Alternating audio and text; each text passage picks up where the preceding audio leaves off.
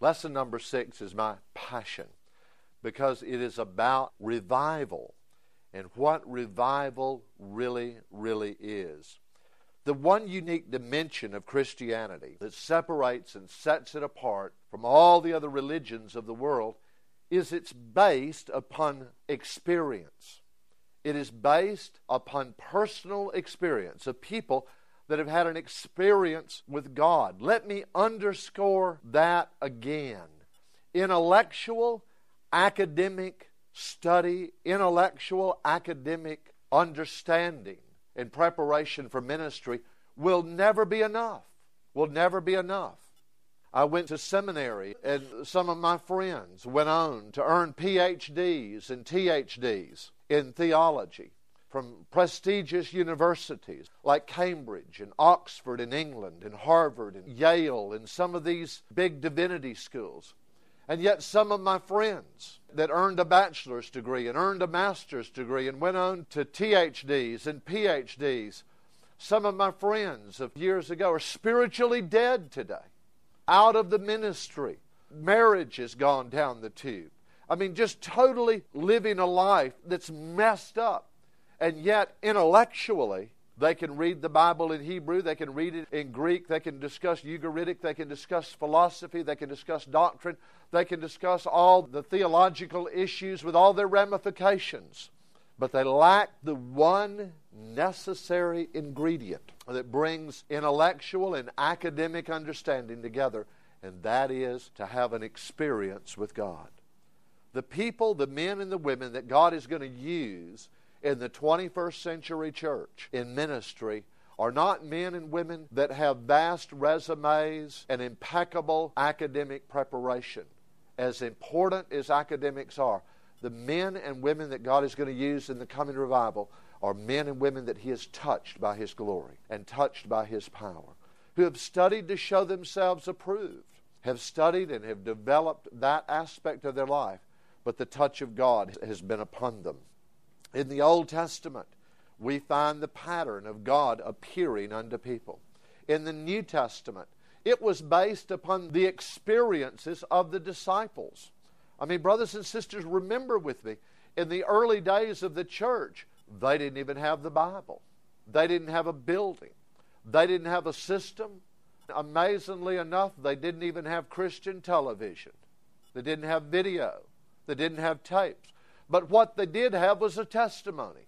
where the scribes and Pharisees and Sadducees and wouldn't sees and couldn't sees tried to persecute Peter and John over the testimony of Jesus, Peter replied that we can't help but talk about the things that we have both seen and heard. They had a testimony.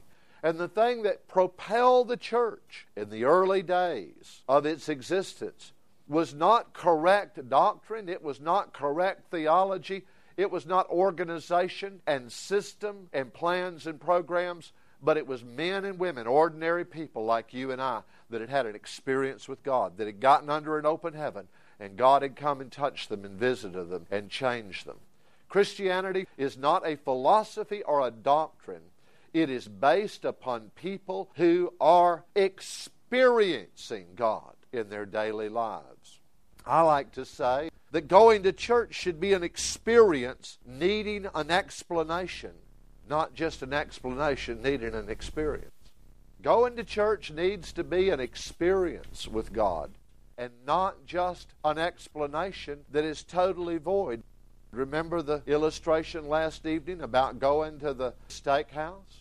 We go to the steakhouse to eat. We go to the Olive Garden because we want to eat Italian. We go to the Red Lobster because we want to eat seafood. We go to Pizza Hut because we're hungry for a pizza. We don't go for information alone. We don't go just to have more understanding about food. I like to eat. Everybody does. Well, the world, because of that element in human personality that longs for original glory, just like they're bound by original sin, is looking for a place to go, that they can find the meeting of that need, that they can find that hunger in their heart for experience with God being satisfied. Thus, we talk about revival. What is revival? Now, let me repeat myself from an earlier session. Revival is always God's second choice. It's his second choice. God never intended for the church to slip into lethargy. He never intended for the church to become dead. He never intended for people to leave their first love. He never intended for the church to abandon and forsake the reality of His presence. That's what Jeremiah was speaking of in Jeremiah chapter 2 when he rebuked Israel and he said, My people have committed two evils. The first is they have forsaken me, the fountain of living water. And secondly, they have built for themselves cisterns, broken cisterns that can hold no water. God wants us to stay in His presence, to stay with what He's doing. He said, They've forsaken me, the fountain of living water. My dear brothers and sisters, remember something. This is really profound. Buckle your seatbelts, all seatbacks and tray tables in your upright and locked position. Get ready. Here it comes. The move of God moves. What God does is not a static, isolated, stationary, box it up, package it, wrap it, and sit on it. He's new every morning. He wants to reveal Himself to us every day. I thank God for our testimonies of what God did in our hearts and in our lives yesterday, last week, last month, last year. But the most exciting testimony is what he's going to do today. And what's he going to do tomorrow? And what's he going to do next week? And it's living in that realm of expectancy and understanding that God wants us to be moving on with him and experiencing him in an ever increasing way. Therefore, revival was God's second choice, birthed out of his mercy that when the church did backslide, when the church did forsake the fountain of living water and go build for themselves a broken cistern that could hold no water, God had a plan to bring them back to the fountain that they might drink from the river of God again. In Isaiah 64, one of my favorite scriptures of revival, is when Isaiah cried out to God. He said, Oh God, rend the heavens, rend the heavens and come down, rend the heavens and come forth and manifest yourself. It was a prayer for revival. Now, you need to remember this. This is very, very important. Revival is not an organized, well planned event orchestrated by people. It is a revelation of the glory of God's manifest presence touching people. It is always the work of the Holy Spirit. Now, I want you to remember something else.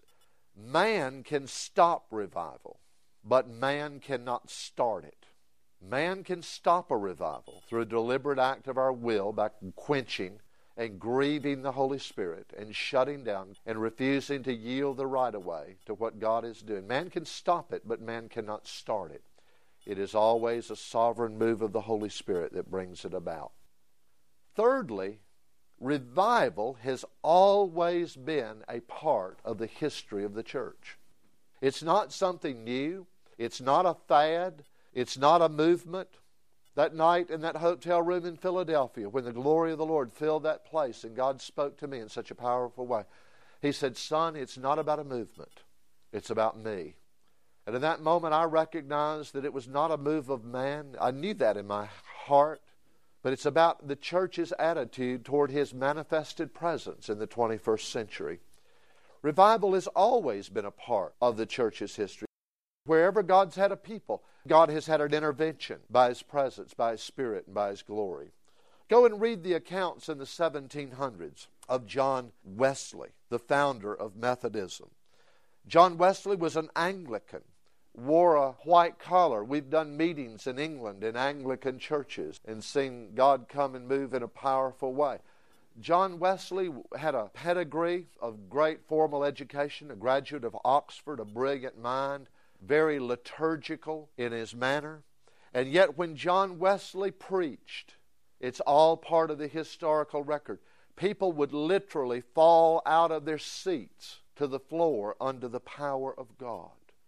Now, I spent four years in a Methodist seminary, and I must have been absent the day that they taught about that because surely they didn't leave it out. But it is actually part of the record. One of John Wesley's contemporaries was a man by the name of George Whitefield. George Whitefield preached outside in the hills, in the open air, because the churches of England were not big enough to bring in the crowds. George Whitefield wrote by his own hand in his own diary of a particular Sunday afternoon in a place called Kilsyth. He wrote in his own hand, he said to this effect, he said, I saw 10,000 people suddenly, in a moment, stricken with the power of God. He said they were carried away as wounded from the battlefield. One of the hallmarks of George Whitefield's ministry is because he met outside, his meetings were outside. People would try to climb up in the trees in order to hear better or see better. George Whitefield learned from some bad experiences to put ushers around the trees and don't allow anybody to climb up in the trees because he'd already found out sometimes when the glory of God came on the meeting, he didn't want people up in the trees because they'd fall on somebody or hurt themselves. I mean, that was the kind of glory that these men were walking in. That was the kind of revelation of the power and the presence of God that was part of their ministry. Jonathan Edwards preached a sermon July the 8th, 1741, in Connecticut, entitled Sinners in the Hands of an Angry God. It's one of the most famous sermons ever preached. You need to get a copy of that and read it. What many people don't know is that Jonathan Edwards was legally blind. He could only see a few inches, and he preached from manuscript. And Jonathan Edwards, on that Sunday night in July 1741, had his manuscript before him like this so he could read it with one hand and a candle to illuminate it in the other. And yet the windows of heaven opened over the church in such a way that those that were there described it as being caught, like hanging in the middle between heaven above and hell beneath. Women were fainting, grown men were screaming in agony. It was an open vision of the glories of heaven and the horrors of hell. That sermon on that occasion sparked the beginning of the Great Awakening in America. What a lot of people don't realize, and I wish we had time to go into it in some detail, but our nation was birthed in revival. There was revival in the colonies in the 1740s, in the 1750s, in the 1760s. The presence of God was in the land. This nation America. And every time the wheels of the airplane touch the runway in America, I thank God to be home. I've been all over the world. There's nowhere, anywhere like America.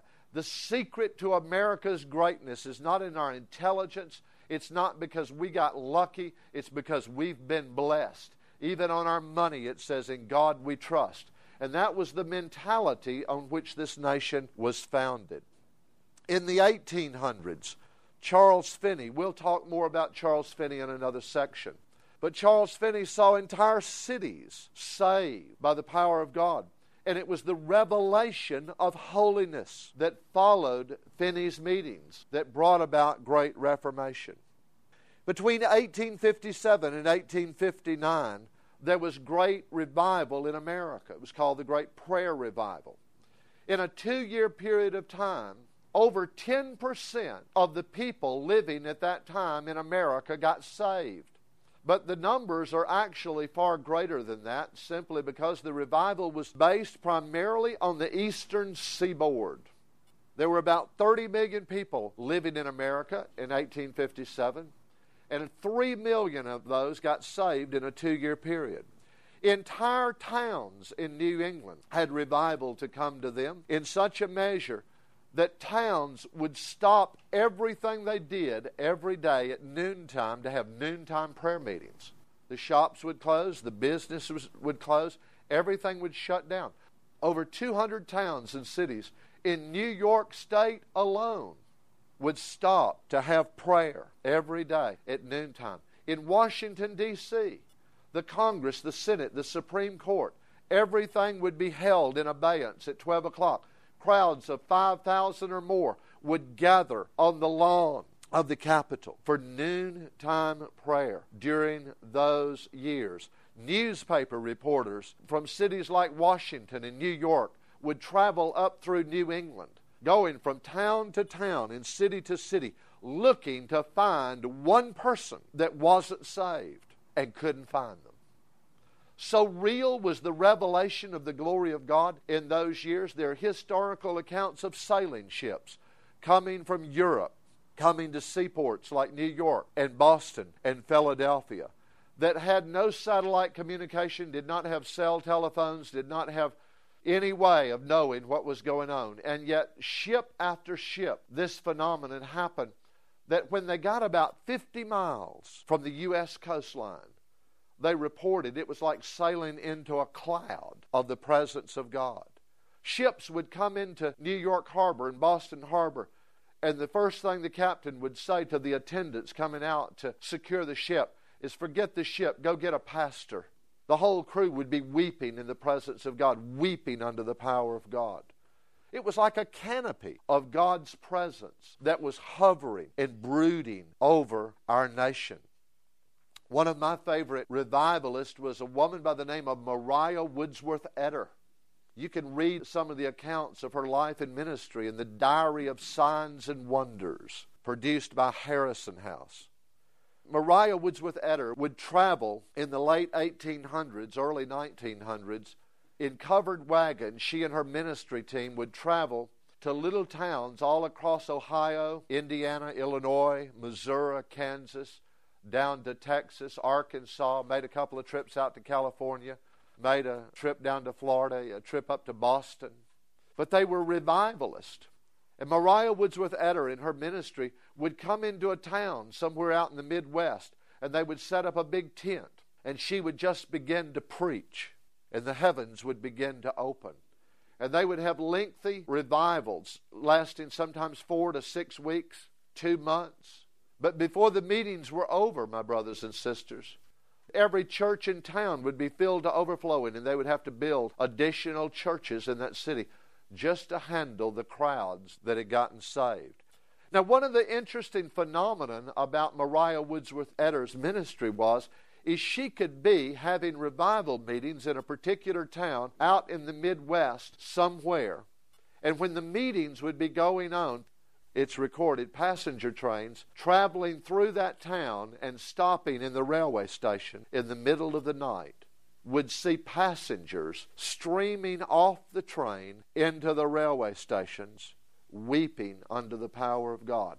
Not knowing where they were, what town they were in, what state they were in, they would come streaming off the trains, weeping. And the railway employees would say, just follow this road on out of town out here. There's a tent out there. You'll see some lanterns and lights and horses and buggies and there's an old woman out there preaching, and this happens every night when the train comes through town. It was like an open heaven over the entire town, that people, even riding passenger trains, would be impacted by that. In the 1900s, the great Welsh revival of 1904, I was just in Wales in September and went to Moriah Chapel, which was ground zero of the great Welsh revival where Evan Roberts, and I recommend that you read about the Welsh revival of 1904, where Evan Roberts and 17 teenagers gathered together to pray. And their prayer was this Father, send the Holy Spirit for Jesus' sake. Send the Holy Spirit for Jesus' sake. They locked the doors. They warned the people in the prayer meeting if you want to leave, go ahead and leave. Because in a few minutes, we're going to lock the doors. And we are going to stay here and we are going to pray until God comes. And they prayed and they prayed and they prayed. Sometime in that night, the windows of heaven began to open over Wales, and the glory of God began to descend. And the revival, the great Welsh revival, was on. Church, it came like a river through the valleys of Wales. It was like a river, an unseen river that would come over entire towns. There were towns and cities in Wales that history tells us they had to lay off their police force for three years because the police had nothing to do. There was no crime. They had to close down courthouses because there were no trials. There were no cases to try because people had gotten saved. Bars closed up for lack of business. Gambling houses closed up for lack of business. Prostitution disappeared for lack of business. Rugby, soccer seasons were suspended Now, that's a big event because of the Welsh revival, because the players didn't want to play. All they wanted to do was go to church. One of my favorite stories about the Welsh revival is Wales has a lot of coal mines. And because of the revival, they had to retrain the little donkeys and the little ponies that pull the coal wagons out of the coal mines. They had to retrain them because of the revival, because all the coal miners had gotten saved, and the little donkeys operated and obeyed verbal commands. And when all the coal miners got saved, they quit cussing. And the little donkeys and the little ponies didn't know what they were wanting them to do, and so they had to retrain them. Now that's revival. I was just in Wales, as I said, in September, just a couple of months ago. And I was watching on television a big rugby game in Cardiff. Did you know to this day, in the big stadiums, in this big stadium, the National Stadium in Cardiff, before the rugby game began, that all of these tens of thousands of people were singing hymns, singing the great hymns of the church? Now, they might have had a can of beer in their hand while they were doing it but they were singing the great hymns, the old great hymns of the church. To this day, it's part of the tradition of rugby in Wales as a remembrance to the days when they started playing rugby again before they started the games. All the people, because of the Welsh revival, would stand there in the stadiums and worship God and praise Him and sing the great hymns of the church. The players, the coaches, the fans, everybody. That's revival. It's been said that one in four Christians alive in the world today can trace their spiritual origins back to that prayer meeting with Evan Roberts and 17 teenagers and the birth of the Welsh revival. Azusa Street in Los Angeles, California, 1906. Go read the accounts of Azusa Street. A little livery stable on a dirt alley in Los Angeles became ground zero of the largest Pentecostal revival ever to hit the continental United States. One of my favorite revivals was 1948, 1951, in a little string of islands called the Hebrides off the coast of Scotland, through the ministry of a man by the name of Duncan Campbell. When the heavens opened and revival came to the Hebrides Islands, it was the presence of God that just came. Brothers and sisters, 75% of the people that got saved in the Hebrides revival were saved outside of churches. They were saved before they ever came to church because of the presence of God that was just hovering over the Hebrides Islands. There were reports, 1948, 1949, of people walking into police stations in the middle of the night in their pajamas weeping under the power of God, coming to the police and saying to them, Please help me. I was at home asleep in bed, and the presence of God has filled my house. And now I understand I'm lost. I'm dying. I'm going to go to hell. I don't know what to do. And when you're in trouble, you're supposed to ask the police, Can you tell me what I need to do? The police would actually send them to the churches to get saved. I believe there's a day coming I believe it with all of my heart. People will call 911. Can you imagine? 911, what is your emergency? I'm lost. I'm a sinner. Would you help me? Yes, go to such and such church. You can meet God there. We're going to see these kinds of things again. At Asbury College in 1970 in Wilmore, Kentucky, three college girls had been praying for three years for God to come and move. And on the chapel service at Asbury College on a Tuesday morning, the heavens opened and the glory of God came. Go and read about the Asbury revival and how for nine days the heavens were opened over this small Christian liberal arts college in Kentucky. One of the strange phenomena of that revival is total strangers would drive into Wilmore, Kentucky, and have the strange urge to take off their shoes because of the holiness of God that was being demonstrated. It was written about in all the major United States newspapers a wonderful segment was done on the NBC Nightly News on what was going on in Wilmore, Kentucky in 1970. In the 1980s, the great revival that swept Argentina, primarily through the ministry of a man by the name of Carlos Anacondia, where God's presence and God's glory came in great, great power. Of course, in recent years, the Brownsville revival in Pensacola, Florida, where God came on Father's Day 1995, I guess it was, 1996. in such a profound way. In Toronto, Ontario, that revival continues to this day at the Toronto Airport Christian Fellowship. After all of these years, over 4 million people have been to Toronto. It's interesting that the word Toronto comes from a native Canadian Indian word means place of meeting. And isn't it interesting that God chose a city named Toronto that means place of meeting, to be a place to bring the world to meet with Him in revival and in His glory? In the 2000s, there are revivals and manifestations of the glory all over the world. Now, very quickly, I want us to look together at experiences commonly seen in people during times when the glory of God is being revealed in revival and when His glory comes. These are some of the things that happen. One of the first is an overwhelming conviction of sin resulting in repentance, an overwhelming sense of sinfulness. We've come to make sin such a light thing in many quarters. But the Holy Spirit, remember this about the Holy Spirit, He is the Holy Spirit. And when He is revealed, unholiness and unrighteousness and sinfulness is going to be exposed and it is going to become very, very, very uncomfortable for people. And people are either going to run and flee and seek to get away from the revelation of God, get away from the glory of God, or they are going to be drawn to Him and they will come and repent in the glory.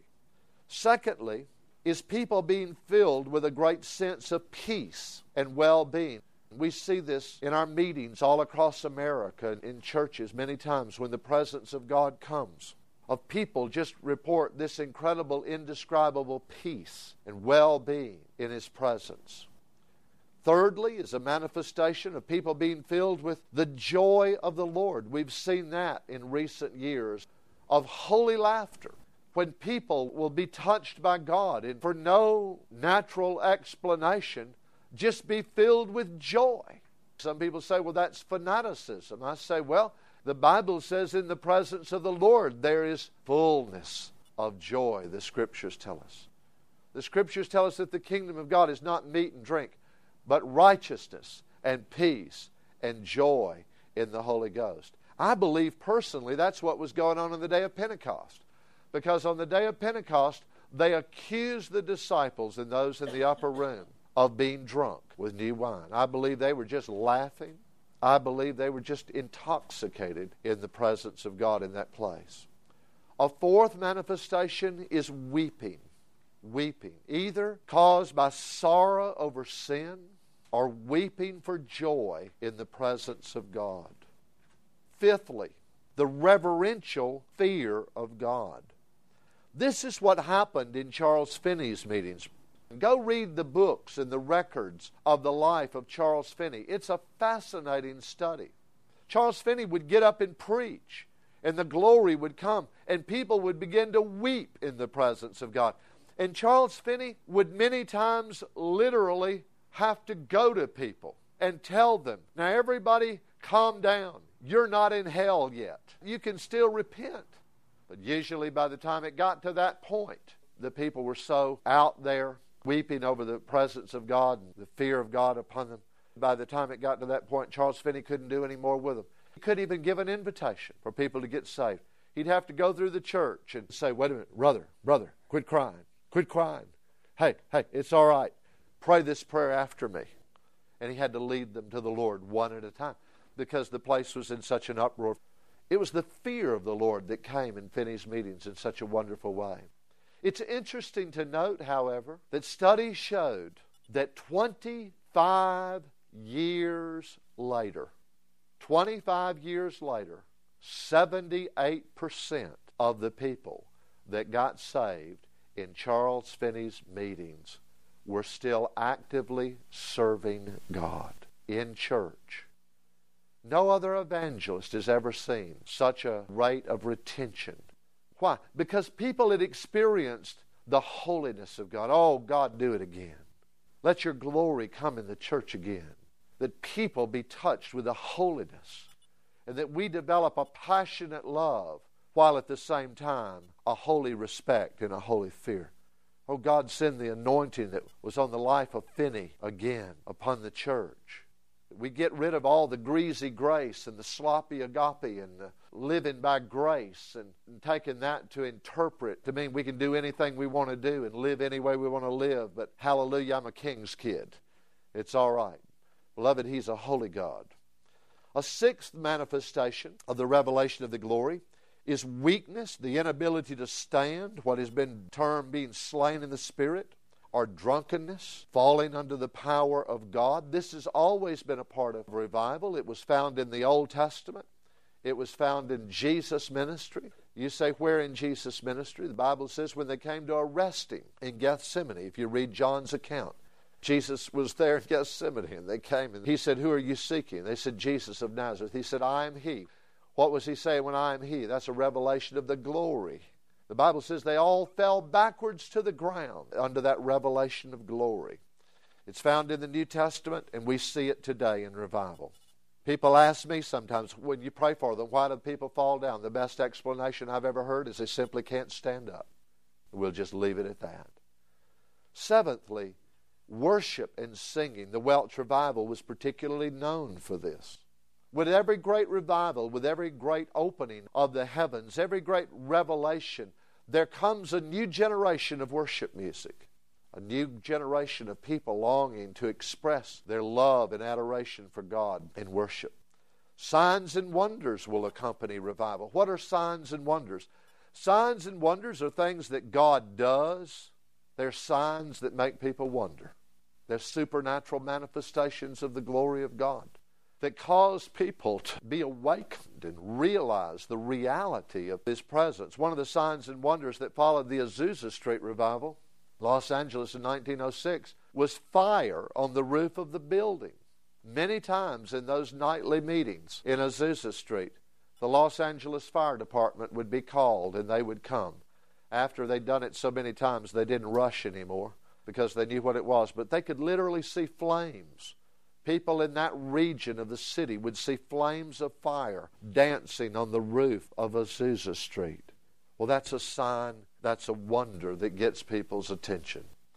Trances and visions happen under an open heaven. People have visions, people have experiences with God. Tenthly, is many times people lose all awareness of time while in the glory. Remember, Moses was in the glory for 40 days and 40 nights They never ate, never drank. It was like everything was suspended. Most churches operate like I heard about a church a couple of weeks ago that advertised that they could do an entire church service in 22 minutes from start to finish. They could do praise and worship, they could do the announcements, they could do the offering, they could do the sermon, and they could close 22 minutes. And they were bragging about that. Well, I'd be ashamed. Because you see, when His glory is there, His presence is coming. You know, why do we compartmentalize all of this? I've never heard anybody get upset that the Super Bowl went into overtime, that the World Series had to go into extra minutes. When God's people love His glory and love His presence, they're not going to be so preoccupied that we've got to get out of here. They just want to stay, and they want to linger in our own ministry, one of the problems that we have in the meetings, wherever God sends us, is not to get people to come to the meetings. Our problem is to get them to go home. Trying to get people to go. Why? Because the glory is there in that place. Eleventhly, in revival, there will be the activity of angels. In the Welsh revival, there were actually angelic choirs, choirs of angels the voice of angels and music of angels that would resonate over the valleys of Wales. I have a pastor friend in Canada whose mother and father were both teenagers in the Welsh revival in 1904 and tell the story of traveling at night from one village to another and going up on the top of a mountain on a little road, two o'clock in the morning, sitting there for two hours and weeping, miles from the nearest church and yet literally hearing choirs of angels singing worship over the valleys of Wales. You see, angels are always part of an open heaven. Revival is caused by the Holy Spirit's manifested presence. And secondly, the frequency and intensity of revival is always increasing. The frequency and intensity of revivals are always intensifying. A woman that is about to give birth to a baby begins to have mild contractions. But the closer she comes to the actual birth of that baby, the greater the labor pains, the more severe the contractions become, and the closer the intervals are. Right up till that time. Historically, that's what we see as a pattern in revival. There were more revivals in the 1800s than there were in the 1700s. There were more revivals in the 1900s than there were in the 1800s. There were more revivals in the second half of the 1900s than God had done in the entire 1900 years prior to the mid 1900s combined. And as we move along, we see the lessening of the intervals of time between revivals, and we see the increasing intensity. Now, remember something God will never do less tomorrow than He did yesterday. The revelation of God is always progressive. Now, I live in Florida. We went through four major hurricanes this summer. And the interesting part of a hurricane is that it just doesn't blow up at one moment like a tornado, where one minute it's not there and the next minute it is. There's a progression into a hurricane of these spiral bands, this outflow that comes out from the eye of the storm and how that it would begin with just a few clouds passing quickly by. And then it intensifies to heavier clouds, and the wind begins to pick up. And then another spiral band proceeding out from the eye of the hurricane will come. And every one of these successive bands is greater than the one that came before it.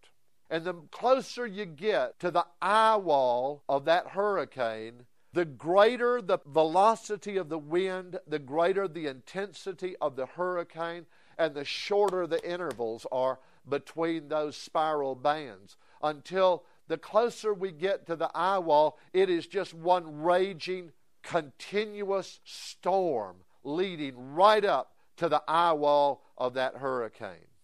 The world has been experiencing revival for several hundred years. But those first revivals that we speak of in the 1600s and the 1700s, that was the outer bands. And the closer we come to the second coming of Jesus, the greater those spiral bands of glory are going to become. The greater that revelation of God and His power is going to be until we come to that place that finally He is revealed in the earth. Most revivals historically last between 18 months and three years.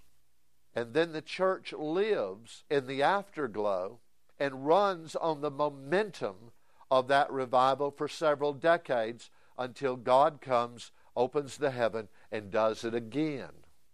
The present day that we're living in is very unique because in our generation, God is building such an incredible depth of understanding, of revival, of His presence, of His anointing, of His power and glory. We've been seeing God moving all over the world now since the late 1980s. The 1990s was a decade of worldwide revival, but not in the classic sense of revival, in that we've not seen major multitudes of people coming in to be saved. Now, more people are being saved every day than have ever been saved before in history. But as far as a mass infusion in a moment, we've not seen that yet. The reason I believe that that is the case is God is building such a profound understanding and such a depth of understanding beneath this coming move of God that He's going to send because He doesn't want it aborted. He doesn't want it goofed up like people have goofed up past revivals. He wants a church to arise in the earth not built by one man, one group, one woman, one movement, but he wants a broad base of people, a broad base of churches out there that understand his glory, understand his presence, love his presence and his spirit in order that we yield to him to bring the great revival that he wants to see. Revival is coming. Let's get ready. Amen.